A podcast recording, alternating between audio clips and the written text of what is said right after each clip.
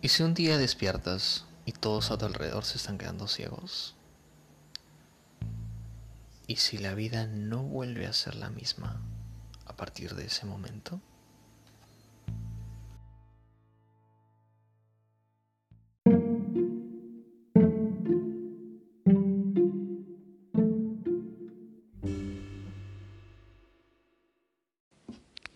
El libro promete mostrar qué es lo que una pandemia saca a relucir de las personas.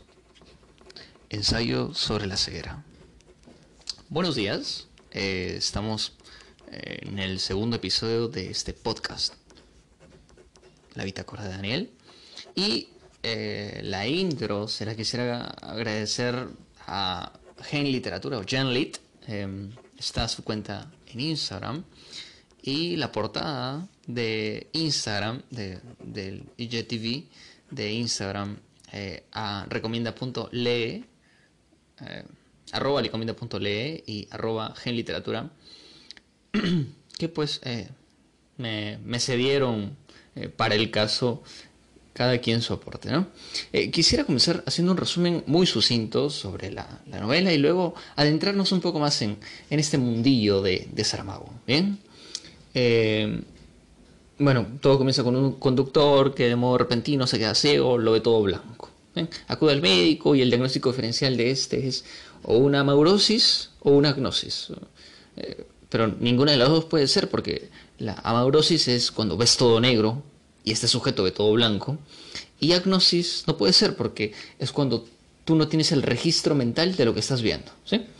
Luego eh, el médico despierta y está ciego. Entonces se comunica con las autoridades y eh, se declara ya una epidemia y un confinamiento a quienes están quedando ciegos y a quienes vieron a esos ciegos, a quienes tuvieron contacto con esos ciegos. Ya cuando están todos adentro, hay una frase que me llamó la atención que es, el mundo está aquí, todo, aquí dentro. Em, en la que pues nos quiere resumir el, el, autor que pues él puso a todos los pecadores o a todos los que podían vivir en una sociedad. Ahí, en ese pequeño grupo, ¿no? Luego aumenta el número de ciegos, todos caen por sus pecados y su falta de control. No hay una jerarquía, a pesar de que en sus inicios se quiso instaurar, una. Pero pues eh, todos van, van por libre.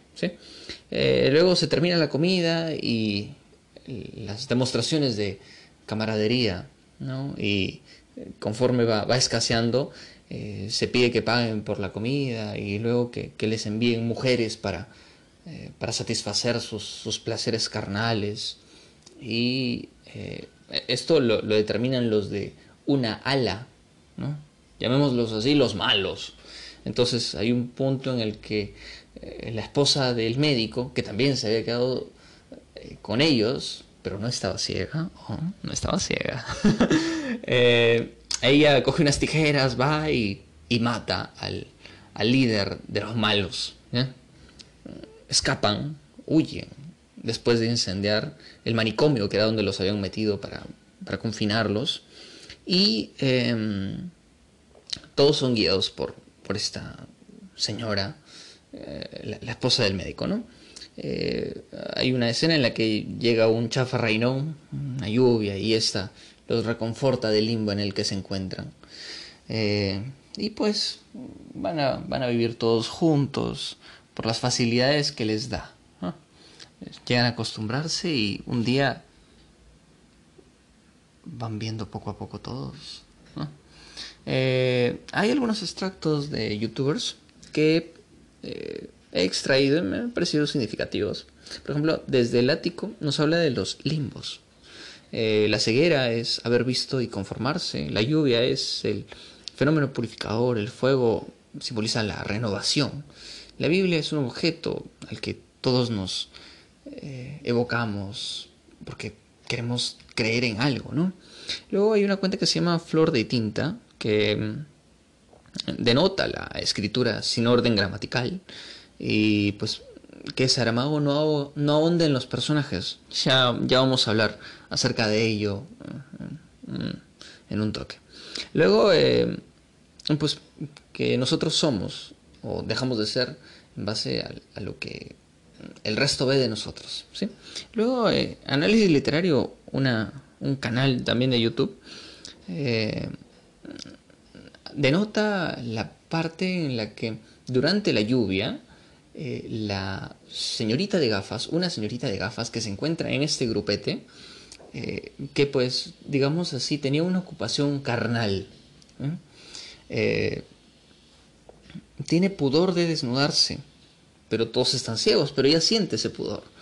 Eh, luego, mm, también recalca una, una frase en la que dice, creo que nos quedamos ciegos, ciegos que viendo no ven. Eh, por lo demás, sobre los personajes me gustaría resaltar algunas características. Por ejemplo, eh, el doctor nos nos hace saber durante toda la obra y sobre todo al principio que este es, este es un ser cultivado, eh, no, no es una persona que va por ahí dando tumbos, sino que incluso hace de, su profesión una filosofía de vida y es quien, quien va dando reflexiones de cuando en cuando, ¿no? Eh, pero en esa circunstancia él se siente un poco impotente, un poco inválido porque pues no tiene los recursos que tiene un médico, eh, a pesar de, que tenga los conocimientos. Eh, luego la primera persona que encontró a, perdón, la persona que encontró a la primera persona que le dio la ceguera eh, resultó ser un ladrón porque se robó su coche. Y pues este ladrón cuando se estaban yendo todos en caravana, eh, manoseó a, la señorita de, gafas oscuras, llamémosla así, ¿bien? La señorita de gafas oscuras es eh, una señorita que trabajaba de un modo eh, carnal, ¿bien? Entonces, él la iba manoseando pues porque era una mujer, me imagino, voluptuosa. Y ella en un momento repentino volteó y le clavó el taco de su zapato. esta herida se infectó, él salió arrastrándose a, la, portería para que lo ayuden, lo curen, y, pues un soldado disparó contra él. Luego, acerca de la mujer con gafas oscuras, eh, sobre ella hay mucho que decir, porque es una persona que, muy aparte de su oficio, es, eh, es muy sensible. Incluso ella llega a disculparse con el ladrón por haberle clavado el taco. Eh, y cuando el ladrón muere, ella hace esta reflexión. Hubiese dejado, dejado que me toque, porque yo no tendría más ni tendría menos, pero él estaría vivo. ¿Cómo uno eh, puede reflexionar sobre los castigos que, pueda tener? Y pues el ladrón también, ¿cómo uno puede reflexionar hasta dónde pueden llegar nuestros sutiles pecados? luego sobre el hombre con la venda. Hay un hombre entre, entre este grupo de amigos, eh, que tiene una venda, que él es una persona ya de edad, eh, que aparece al principio cuando está en el consultorio y él es el que le cede pase al primer ciego para que lo examine el médico. Y él es quien luego llega a tener el amorío con, con la mujer con gafas.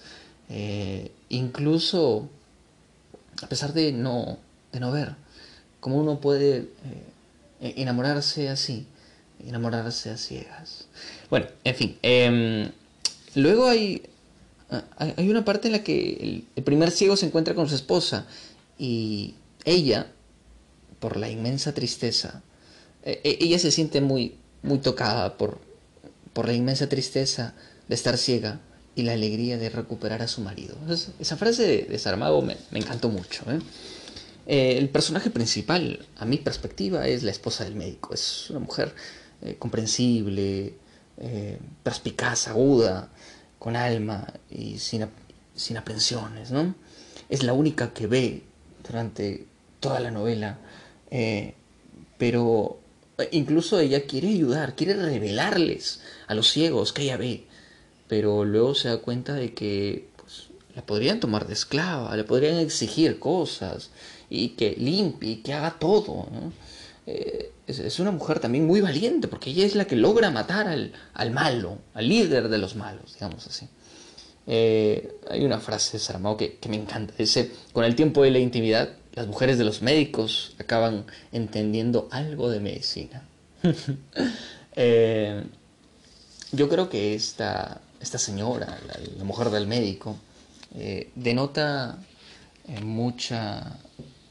la inteligencia de la mujer del siglo XXI y, y enseña mucho, sí que sí. Incluso cuando están subiendo a su marido a la ambulancia para trasladarlo, ella finge estar ciega para no dejarlo. Es, es algo eh, que, que, en lo personal me tocó mucho. Eh, hay algunas frases que me gustaría compartir con ustedes eh, que están en el libro y bueno, vamos con ellas. El llanto muchas veces es una salvación. Otra es, Hicimos de los ojos espejos hacia adentro. Nos muestran lo que tratamos de negar con la boca. Un médico, solo por sí, vale por varios hombres. De esa masa estamos hechos, mitad indiferencia y mitad ruindad. Tumbados en los camastros, los hijos estaban en el sueño. Esperaban que el sueño se compadezca de su tristeza. Y la que más me tocó, creo que es el colofón, de, toda la historia es, hay en nosotros una cosa que no tiene nombre. Esa cosa es lo que somos. Para la semana entrante estaremos hablando de cómo la cuarentena eh, nos, ha, nos ha trastocado a todos. ¿sí? Eh, ¿Cómo están ustedes en sus países? Supe por la audiencia que nos habían oído en Argentina, en México, en Perú, en Uruguay, en Chile.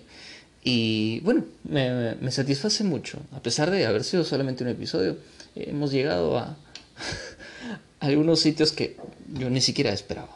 Bien, em, pues ¿qué les parece si me comparten por sus por, la red que ustedes vean por conveniente, por Instagram o por un mensaje de voz? Eh, ¿cómo, les, ¿Cómo les ha ido ya en este primer mes de, de la cuarentena.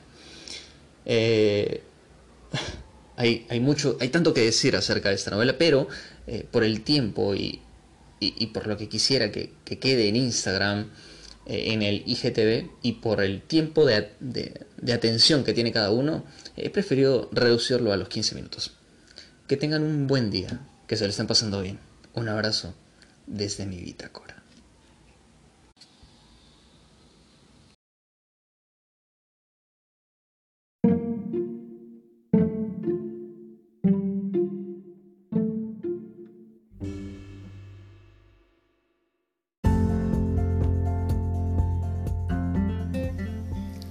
Cuéntame, ¿qué es lo que más te gusta del episodio de hoy?